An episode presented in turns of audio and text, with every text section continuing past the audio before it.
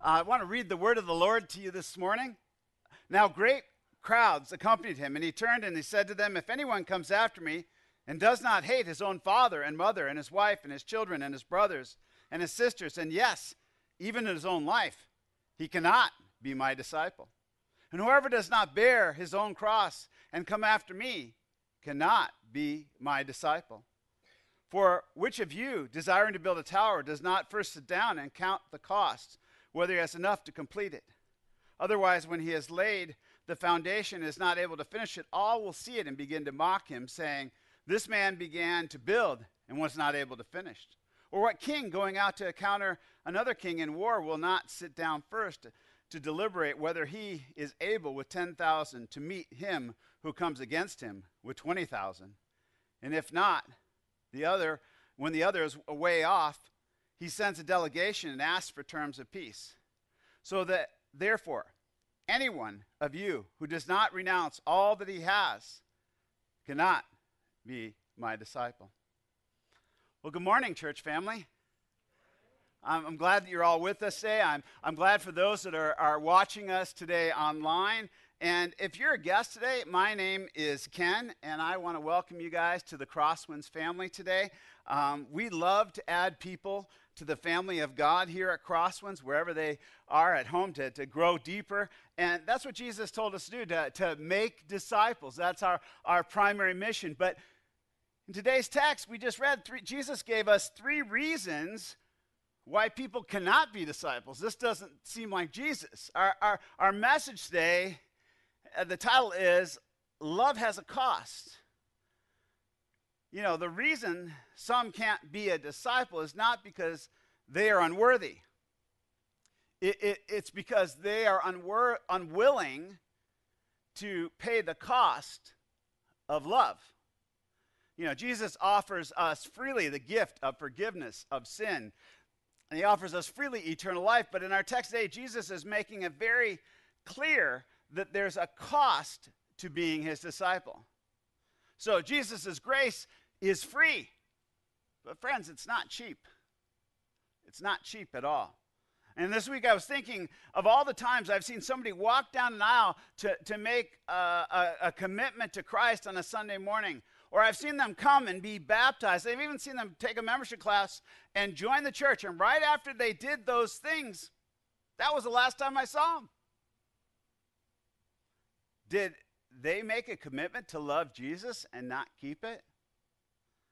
Friends, if they did, that, that's not saving faith.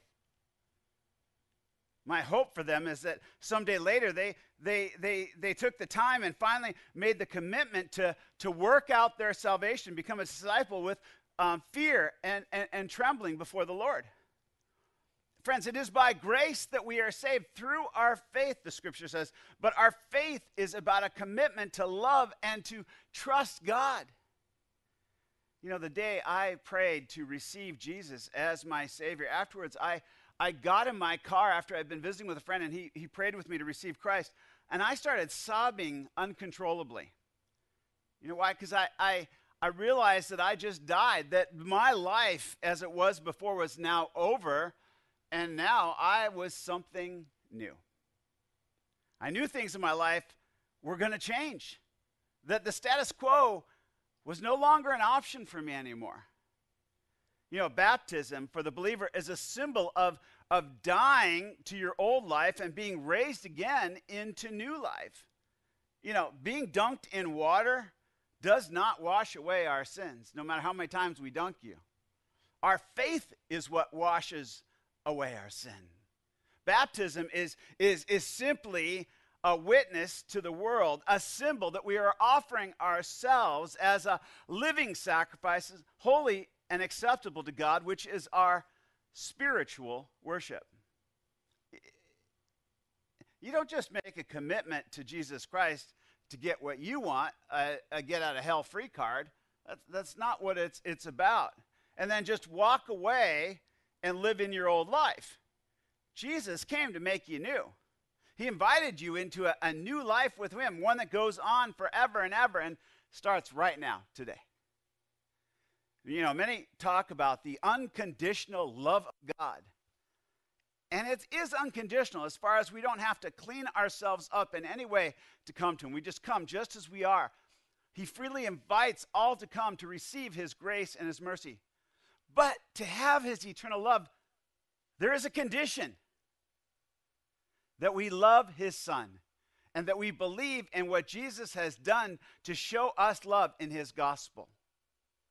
God's love for us was not without a cost. So it's not without a condition. It's not without a cost. His sacrifice proved his love for us. Our love for him requires us to sacrifice a bit, to prove our love for his son. Jesus invites us to follow him, and baptism shows us making a commitment to a new by dying to the old. That's what it means, being buried with him and being raised again and, and Jesus, you know, he, he invites us to that. And our, our first step is being baptized. It's, it's it, in following him. Uh, but it's not the only step. Each day, then we, we die again to the old life and live in the new. Friends, again, grace is free. You don't have to clean up to come to God. After you receive it, God wants uh, Jesus wants your cooperation. He wants your cooperation in being cleaned up by Him. And if you reject to cooperate with Him, you've rejected Him. How can you be saved by Him if you reject constantly the condition of His grace, His Son, and putting your faith and trust in His love for you? For God to be in a relationship with you, it requires a sacrifice and a daily sacrifice. Love has a cost. Beloved, we as disciple, as we disciple people, as we disciple others, we must tell them that love has a cost. Because that's what Jesus did. That's what he's doing here. You know, he tells them that, you know, when he calls somebody, you must become something different. You must become a fisher of men. You must learn to love what he loves, other people. And our passage today is very difficult for many people to understand. When I first became a believer, my, my father told me that he hated the passage I just read. And he challenged me for believing in Jesus Christ because of this passage. Over the years, I've seen many others struggle with this passage. It, it seems to go against what we think of as good. It, it seems to go against the idea that God is loving. So today, open your Bible and let's let's let's dive into it and and go to Luke chapter 14, verses 25 through 33, and, and, and let's learn from Jesus what the cost of love is. Now, the first uh, verse, it, it says this Now great crowds accompanied him, and he turned and said to them, I just want to stop there. See, Jesus loved people, and people loved him. There were great crowds who were following him.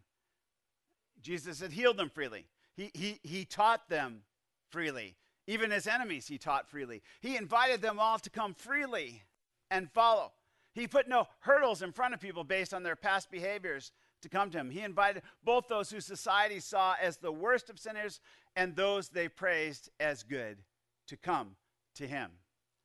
Many were drawn to hear of God's love for them and the promise of the gospel that they could be forgiven and given life eternally. But then Jesus gives here, with a crowd of people, why you can't be his disciples. Three reasons why you would not receive forgiveness and eternal life. Wait a minute, Jesus. I, I, I thought everybody was invited freely. Yes, there is no hurdle of religion, there was not the hurdle of a perfect background. Yes, there's no hurdle of having your life cleaned up now. But there is something very essential. Jesus is looking for your love. Love is sacrificial, friends. The world would tell you it's transactional. The world's love is transactional. God's love is sacrificial. Jesus pays the cost for loving us himself by his sacrifice on the cross. He also is honest with us that that cost of loving him will require for us to sacrifice. You know, there's been a trend in, in many churches today to, to play down the sacrifice stuff. You know, just put that to the side so we can win more conference. Their meth- method is to minimize the price for his love. They, they, they take away all talk about suffering. They take away all talk about the cross. They even take him off their buildings. They, talk, they don't talk about his suffering and his blood. And they also eliminate that there's a commitment to following him that requires sacrifice. They just say, Seekers, come, say yes to Jesus. Just say yes to Jesus. Because they believe that talk of suffering is too big a hurdle for you. So, in an effort to grow big churches, they often hide all the sacrifice stuff and they just talk about God's unconditional love. But Jesus did both. If you look at his preaching, he did both. He told new people, these were all new people following him, about God's amazing love and mercy. And then he also told them right up front what about the it would make to receive that love. And I want you to notice who Jesus is talking to. He's, he's talking to the crowd. He's not talking to mature disciples like his, his 12. He's talking to a crowd of people, megachurch. That's who he's talking to. He said, If anyone comes to me and does not hate his own father and mother, his wife and his children and his brothers and his sisters, and yes, even his own life, he cannot be my disciple. Wait, wait, wait, wait. We just can't say yes to Jesus? We have to say no to other people? Yes. Yes, you do. If you want everybody to like you, it will be impossible for you to Jesus here is not commanding us to hate our families. That's not what he's doing. There are plenty of places in God's word that tell us to love our family members. Husbands are to love their wives. Children are to honor their parents. We are to love our brothers and sisters. We are commanded to show love to our enemies. And we are commanded to love ourselves and to be grateful for our lives. What Jesus, what is he talking about here? What is this hate speech we hear? What Jesus is doing is he's contrasting two things to make a critical point. Um, uh, the one, his point is, is that our love for him and our love for our family and even our own lives. That, that, that, that our love for our families compared to our love for him is like hate. You know, we are to obey him first and be committed to following him first. Asked by religious authority what God's greatest command was, and it was this. He answered, The most important is this Hear, O Israel, the Lord our God is one. The Lord is one. And you shall love the Lord your God with all your heart, with all your soul, with all your mind, and with all your strength. And the second is like it. It is this you, you shall love your neighbor as yourself. There is no commandment greater than these. Now, that statement, the Lord, the Lord our God, the Lord is one, is not an objection to the Trinity. It's not a the scripture represents God in three persons, fully God, Father, Son, Holy Spirit. One here means priority number one. God is priority number one. Our first affection loving him. The commandment says, You shall have no other gods before me. Uh, the reality for all of us is there's a great temptation to have idolatry in people, especially those we have great affection for. We often fear the loss of their love more than we fear the loss of God's love. And, and we all can tend to obey the affections of people more than God. And, and when, when Jesus called Peter to follow him to become a fisher of men, Peter was leaving his wife for a while to follow. He left his business on the most successful day he ever had to follow. Peter left his reputation for being a, a good fisherman. Others Many family and friends would, would question his wisdom for following some stranger in sandals, giving that all up. After all, what does he know about theology? I'm sure his wife and his father and his mother and his brothers and sisters were not happy at all about his choice. Peter chose to follow Jesus, though, not them. It, it, it might have felt to them like he hated them. After all, it seemed that he was abandoning them. Um, his dad is probably thinking, We're fishermen, not theologians. Who do you think you are, Peter? You're not following in the family business. You're making me look bad. Uh, Peter's intention was not to show hate to his family, but he was committed to following Jesus, and because of that, they felt hated. You know, when I became a follower of Jesus, my dad was an atheist. And I was going against everything that he studied in his life and believed in and fought against. My family was also Catholic, and most of them were not practicing. And they felt like I was rejecting all of them. Most of my friends, really all my friends, were unbelievers. And now I didn't want to tell dirty jokes and go to strip clubs and, and, and, and talk about my sexual contact, conquests and, and how to make money all day. I was following Jesus. That part of me had died, and I, had new interests, and he was teaching me anew. I, I, I didn't hate them, but it felt to them like I did and they hated me for it. Maybe hate seems too strong a word, but they, they sure did not like it. Why don't you put away that Jesus stuff, Ken? The reality is, they wanted me to continue obeying what was important to them. But now I had a new master, and it was not them. My father wanted me, to believe rational things like him, not all that God stuff. My friends wanted me to obey all the fun things they wanted to obey. But if I choose to obey them, I was showing hate to my God. And when I chose to follow Jesus, it felt hateful to them.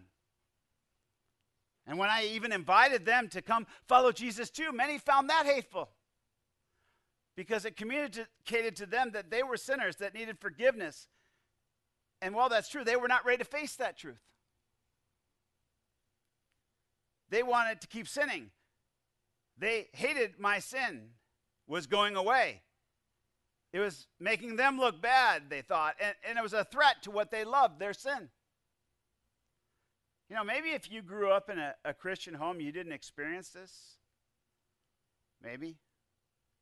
Maybe people actually celebrated that you made the choice to follow Jesus, but not in my circle of relationships.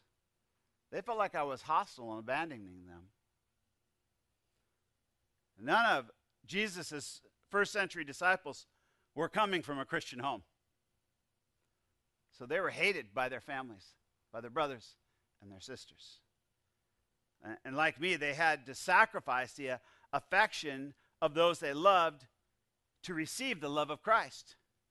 They also had to learn, as I have learned, to still love those who are rejecting you because you love him most.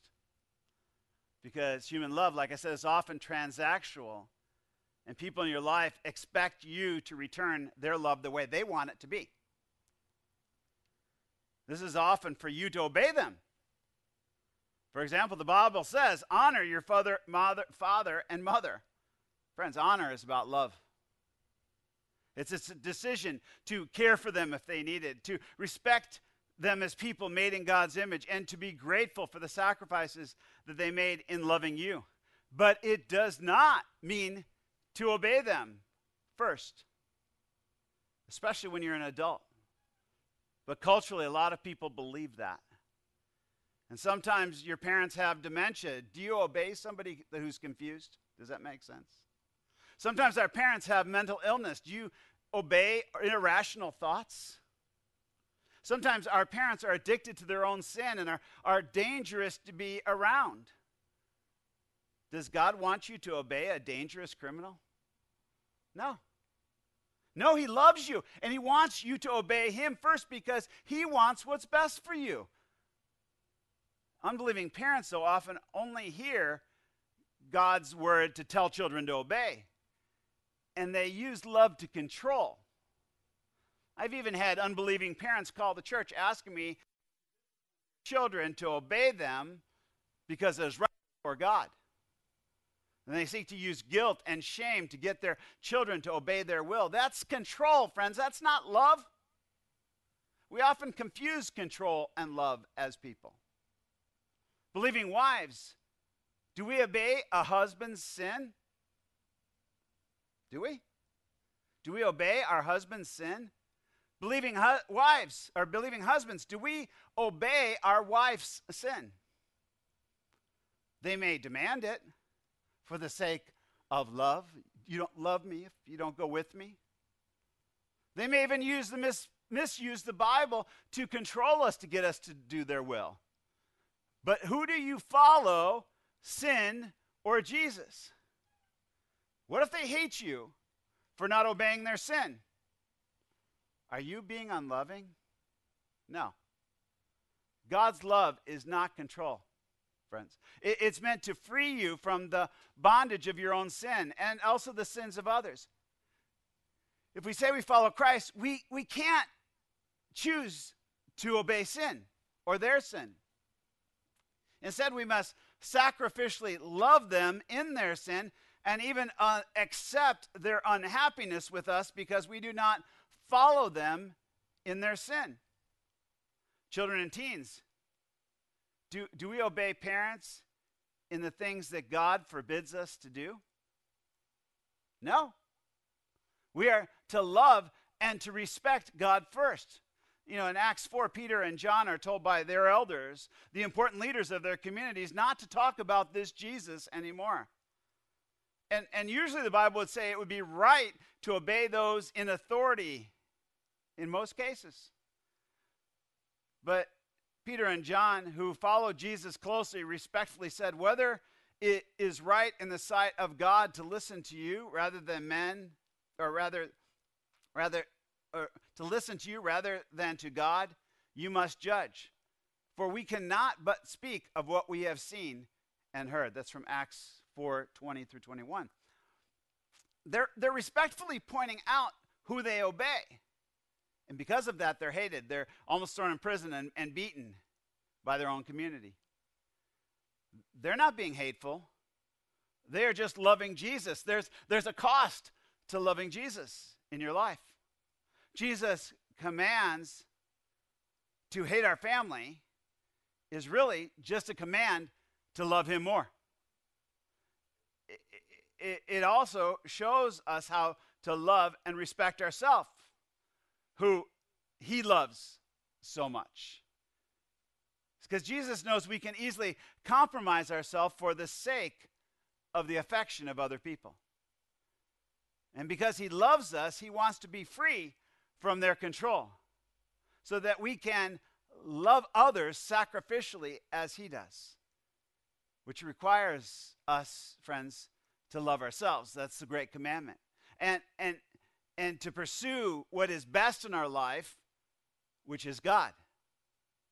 And us pursuing God is also what is best for them, even those who seek to control us with love. Jesus is saying that as his disciples, and if we love him, we can't be compromised by the control of other people. And Jesus wants our first allegiance for his not for his benefit, for our benefit. See friends, God is better than anything else in all the world. And when we obey people first, we are enslaved or trapped by them. Jesus came to set us free to love and to serve Him, which is ultimately where we end up serving others. Sometimes when believers and unbelievers are close to us, they will tell us we're not being loving. But you have to learn to listen to that. What they are really saying is we are not obeying them and their needs first. Beloved, we need to listen to Christ first so we can hear what they're truly saying. So we don't put ourselves under their control instead of Him. I've people in ministry that, that have tried to manipulate me by their affections so that I will do their will. And they, they get angry and they hate me if I don't. I have to sacrifice their love for me to serve Christ. And often, friends, honestly, that doesn't.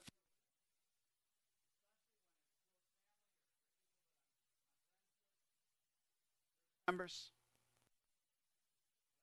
A loyal disciple of Jesus, my feelings. Jesus knows, friends, that this is a great temptation for us all for all of us in our close relationships. Jesus says we must hate our very life. When somebody hates you and, and they reject you because you're following him, it, it, it feels like the death of something. A death of something good, something we once enjoyed, our closeness with that person. But we must be willing to die and compromise those feelings for their sake, even when hated or being accused of hating them for what feels like hatred to them is usually probably love. It's a kind of sacrificial love that will lead them to true life. Friends, you compromising can only lead them to death and to destruction forever. And if we follow Christ, we'll have conflicting emotions about rejecting or being rejected. We will. And, and that's, that's a cross for us all. You know, my father once asked to come to stay at our house with his new girlfriend over the holidays. I had invited them to come, but I said only if they would both sleep in separate beds. And they were insulted. And, and they chose to sleep somewhere else, not at my house. Uh, I even tried to explain to them in love that my house belonged to Jesus. And because of, of that, I need to set a, a God honoring example for my children. And I'm sure he thought that I was a disobedient, ungrateful son because I had, in his mind, disrespected him and the one he loved. But my father eventually saw a different kind of love in our lives that drew him to accept that love himself. And friends, if I had compromised I would have really been showing him hate. Where are you today with compromising? With your children? With your spouse? With your boss? Are you, are you giving your children everything even if you know it's not good because you don't want them not to like you? It's a great sin. It'll lead to their death. Just because you want their affection, you're not truly being loving, unless you're willing to sacrifice their affection so that they might know Christ. When people hate you for following Jesus, it, it, it's not easy, friends. It, there's an emotional cost to it. Jesus says this Whoever does not bear his own cross and come after me cannot be my disciple. Whoever. Your personal situation does not excuse you from following him. You, you, you, you may say, You don't know what kind of pressure I'm in.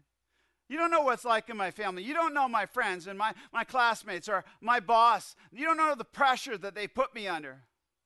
Pastor, you don't know the hurt that I will be in if I don't obey my husband, wife, mom's, dad's, or children's will. What does Jesus say here? Whoever. The circumstances don't matter. What matters is our affection for Him and His will. And, and friends, it's different for each of us, but we are each to bear our own cross. Jesus does not say the cross. We are not expected to suffer in the same way He did, but we will all suffer people hating us if we choose to follow Him first. Even when we seek to do good for them, by following him, we will still suffer our cross like he suffered for us. We have a saying in our house no good deed goes unpunished. Often you're punished for doing good if you follow Jesus. even before Jesus was hung on the cross, he had to carry that very instrument that they were going to hang him on. That's unfair. It's unfair for him to carry that same instrument that they would attempt to kill him on. People's hatred of his disciples, friends, it's often very unfair. But even though it's unfair, we can't our cross to still love them by being his disciple. Jesus said, Come after me. Let him deny himself and take up his cross daily and follow me. For whoever would save his life will lose it, but whoever lose his life for my sake will save it. You know, you and I may never have to lose our physical lives for doing Jesus' will. But you and I are required to daily deny ourselves, deny the positive feelings of others towards us to do His will. And you know, because of how I'm wired, that feels like a death.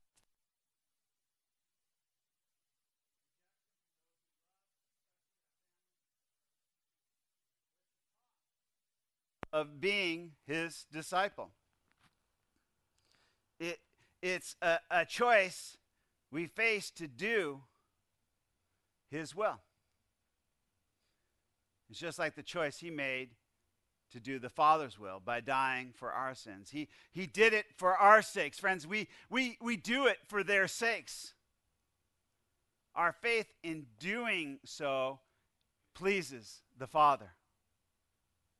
And yet, it's often a denial of what we really want their affection.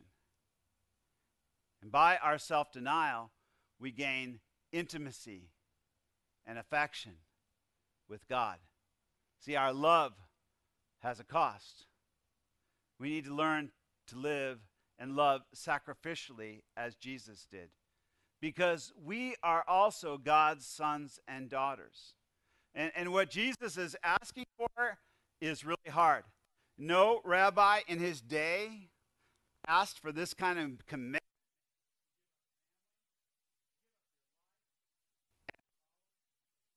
Most teachers today, most churches and teachers will not call this kind of commitment. Door early without a commitment to be called to die. Even though that wafer represents this kind of love. Mega church is down the street, and the music and the plush. Say yes to Jesus and never know what it means that you need to.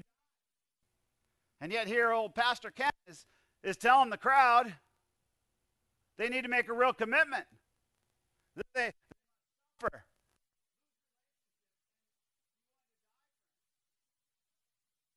Let's cry.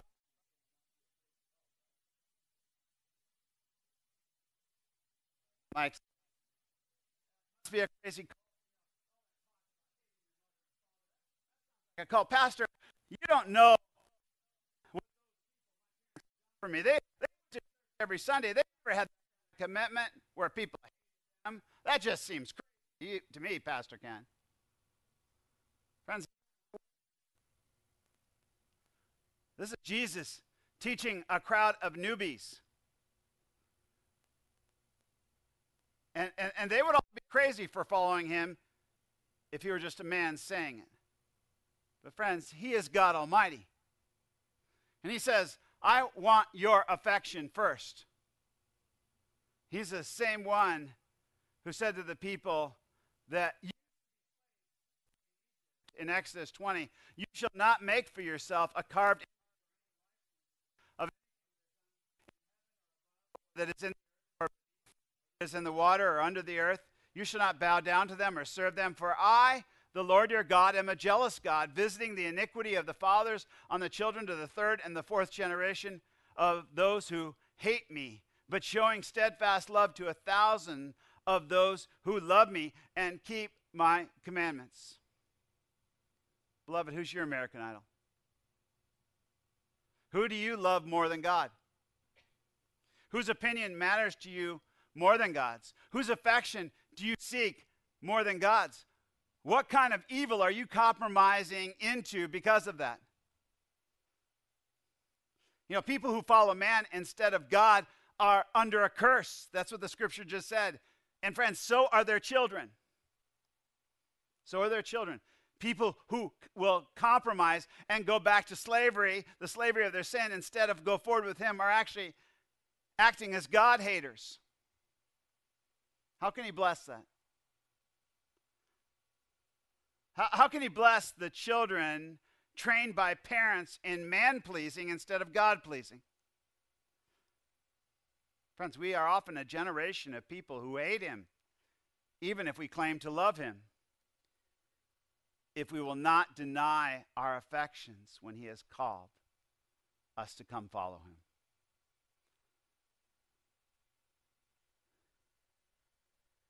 Friends, what gets in the way of your time with Him each day? Is it possibly the demands of people and the things that they place on you? I'm, I'm too busy serving people to have time to serve God. What, what keeps you from fishing and having gospel conversations? Is it, is it the fear of what they might think, whoever they might be? Do you really care what the Alpha and the Omega, the first and the last, thinks? Or do you care about what people think?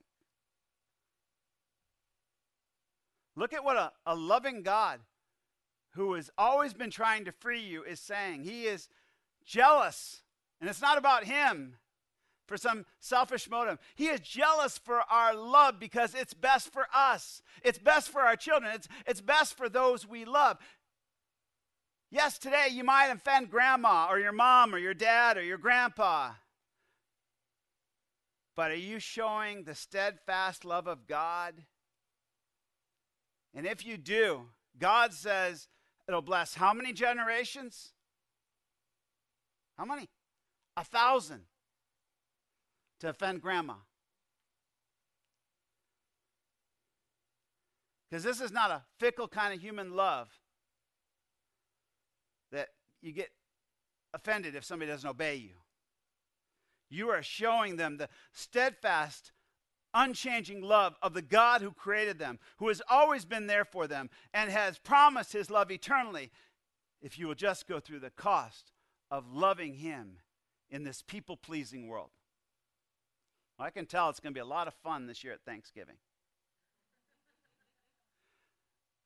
Some of you might stand up and actually tell somebody no and tell God yes.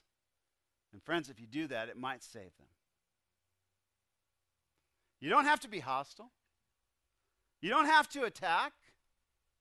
You just need to stand firm in His love. Just be like Joshua, who stood up before all his crazy relatives, that family of Israel, and he declared that he would not be a slave to men anymore. He said, If it's evil in your eyes to serve the Lord, choose this day whom you will serve, whether the gods of your fathers, who they served in the region beyond the river, all those idols, or the gods of the Amorite in whose land you dwell. But as for me and for my house, we will serve the Lord. Till my wife repainted for 15 years, we had that over our mantle. I, I want it back. but it's in my mind.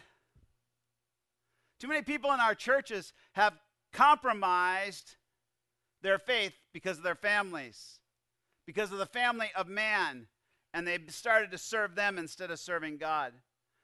Why are you not serving? Would your wife get mad? Why are you not sharing your faith? Because your boss or your teacher would get upset? Why are you not upfront with your beliefs? Because you're afraid your friends would stop hanging out with you? Friends, those are the real things. I don't mean to make fun of them. We all face as believers.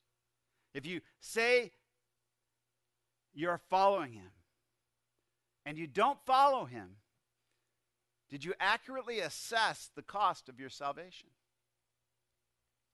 Jesus says, For which of you, desiring to build a tower, does not first sit down and count the cost whether he has enough to complete it? Otherwise, when he has laid the foundation and is not finished, all begin to mock him, saying, This man began to build and it was not able to finish. Friends, are you allowing the devil to mock your faith? Because you say you build your life on the foundation of Christ, but they can, the, him and all the demons see and everybody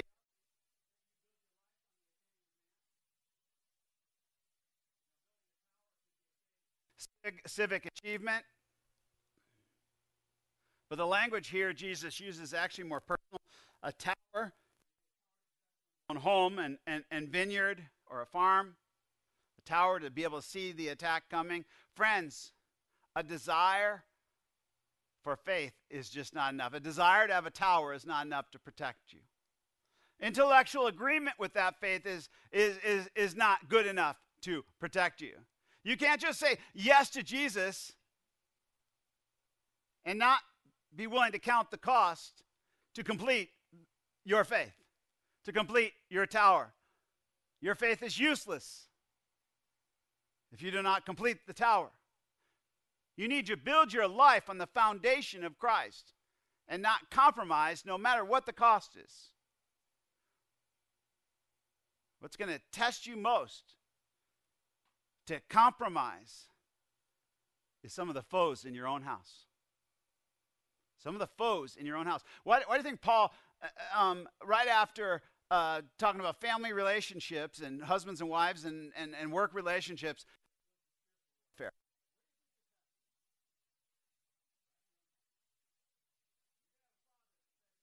A son that follows this cult of Christ. That his son is a failure because he's not following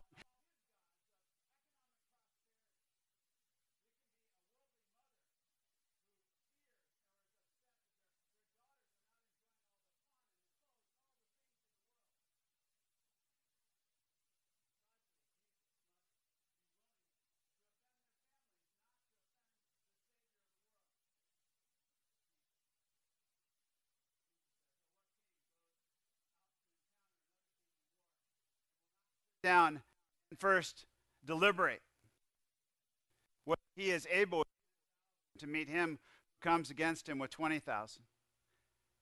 And if not, while the other is a great way off, he sends a delegation to ask for terms of peace. Deliberate means to think or consider. A true disciple must think, they must consider the cost and hear Jesus' counsel. For pursuing their war of conquering the world, before pursuing the world, the, the, the war to conquer the world, the praise and glory of men. They, they, they need to stop and size up their own kingdom, no, no matter how powerful it is right now or how powerful they think it could be with all of their success because they are they're good people. They're they're strong sons of men Friends, well, no matter how good they are in the eyes of men, will, will they be able to stand against a greater army of the Lord when he comes to call on the day of judgment? And if not, and, and your death, your eternal death is certain because you're facing a superpower, wouldn't you go and, and negotiate and make concession, maybe even concessions of the loss of some love for peace so you don't lose it all? Friends, are, are, are, you willing to go on serving the needs of your boss, your kids, your spouse, your friends, and your neighbors so that they will be happy with you? Will, will, that, will that arm action save you? Or would you be better off to pursue peace with your Creator? He truly loves you. He negotiated a peace for you. He didn't come to judge you for your sins. Peace to forgive them. Even paying the price for peace in the life of his son. His, his love for you had a cost, the very life of his son. Will you not deliberate and think about whose affection you need most? The Father's love is unconditional. For he chose you as his son or daughter before the foundation of the world. But the cost is you must come and worship his son. And you must obey him first. The Bible says, Kiss the Son, lest he be angry with you and you perish in the way, for his wrath is quickly kindled. Blessed are all who take refuge in him. Psalm 2 12.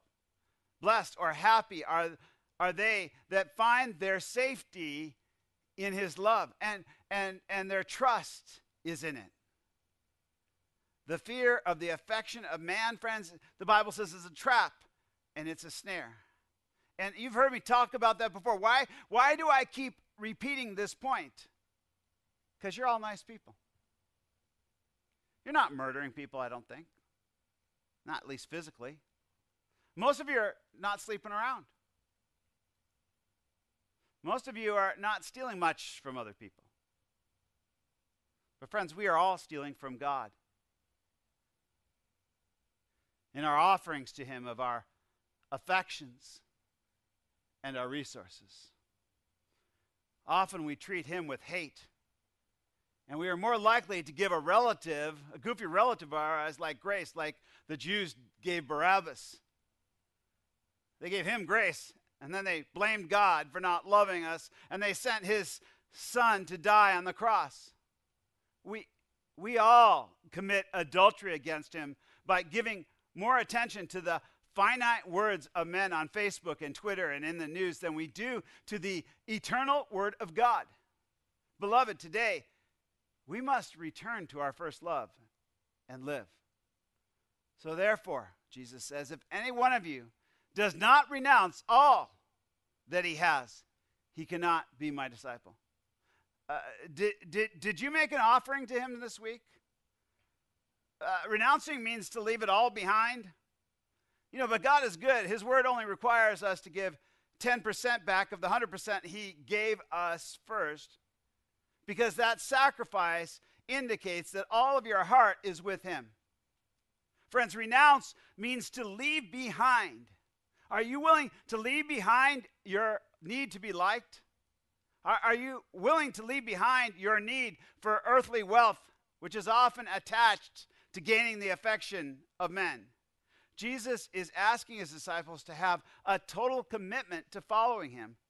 Friends, it doesn't matter how religious you are. It doesn't matter how talented you are. It doesn't matter how powerful your personality is or how popular or how loved by men you are.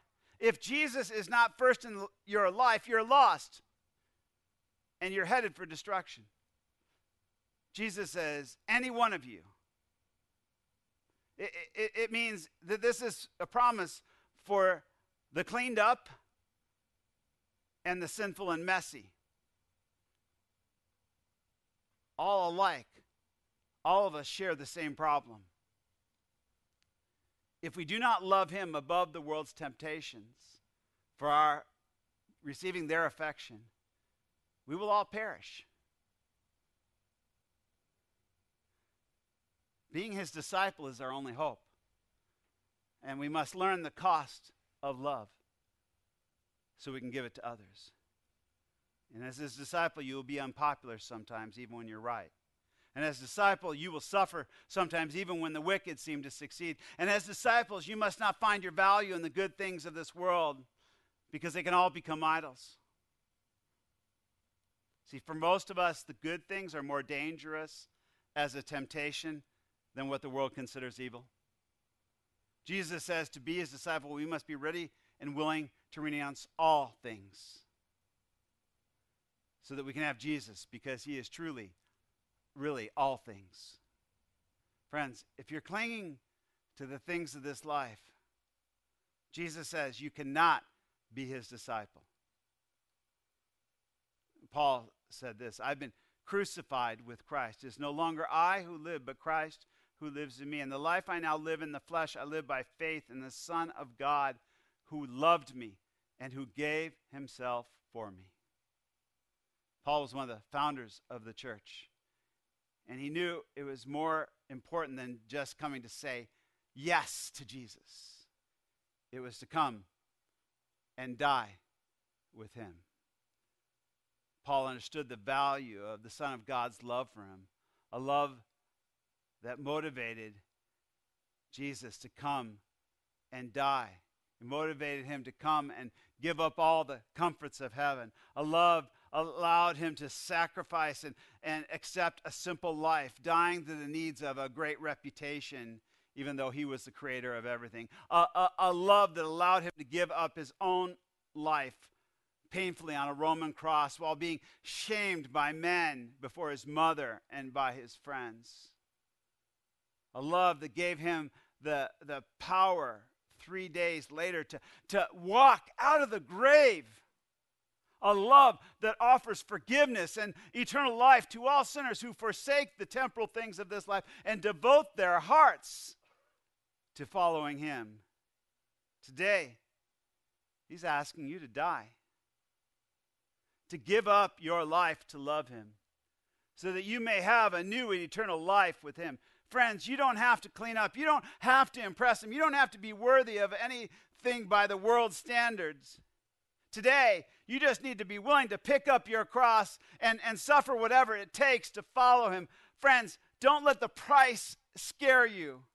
Deliberate now and count the costs of not following in comparison it's eternal destruction. Instead, kiss the Son and take refuge in His love. Today, you must be struggling and you might be afraid of losing the affection of those you love if you turn and really follow as a disciple. And I want you to remember what Jesus said to a bunch of His insecure disciples that were sacrificing greatly to follow. He says, Truly I say to you, there is no one who has left house or brother or sisters or mothers or fathers or children or lands for my sake and for the gospel who will not receive a hundred now in this time houses, brothers, sisters, mothers, children, and lands with persecution, and the age to come, eternal life. Today, consider the cost of remaining a slave to your sin and to the sins of others. Jesus says, For those who will pay the cost, they will receive a hundredfold more in this life and the life to come. Did you hear that? In this life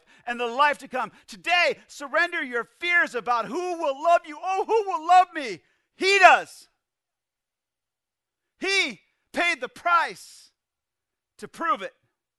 Today, prove your love and trust in Him and follow. That is the cost your love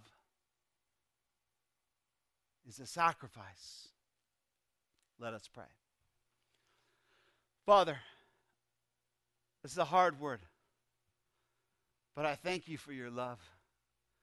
That you are willing to give us a hard word that we might live and not be slaves to this world and not be slaves to sin. And you have sought to set us free. Oh, Father, I know that there is fear, but Father, the fear of the Lord is the beginning of wisdom. And so, Father, I pray today, if there's anybody who's not following you, that, today they would turn. They would turn to you, they would repent, and that they would follow you. They would accept your free gift of forgiveness, your free gift of everlasting life, and that they would choose to follow you as Lord and Savior, that it was your will that must be done, not the will of people. Father, let them be like Peter today and turn away from everything to follow you. Oh Lord, help us all to do that. Help me to constantly do that each day as the world tempts me. Help my friends as the world tempts them, Father, to turn away and turn to you. Oh Father, you are good. Protect them in their commitment. For you have paid the full cost for us. You have paid it all. You have given us everything let us return the favor with our love and praise you. In Christ's name I pray. Why don't you all stand? Let's sing out to our Lord. Today, if you feel like you need to, to, to make a commitment to follow him and come pray with me, I'll be over here. I'll, I'll receive you in prayer. Sometimes it's good to just get up and have the motion of moving forward. So I'll be here to pray.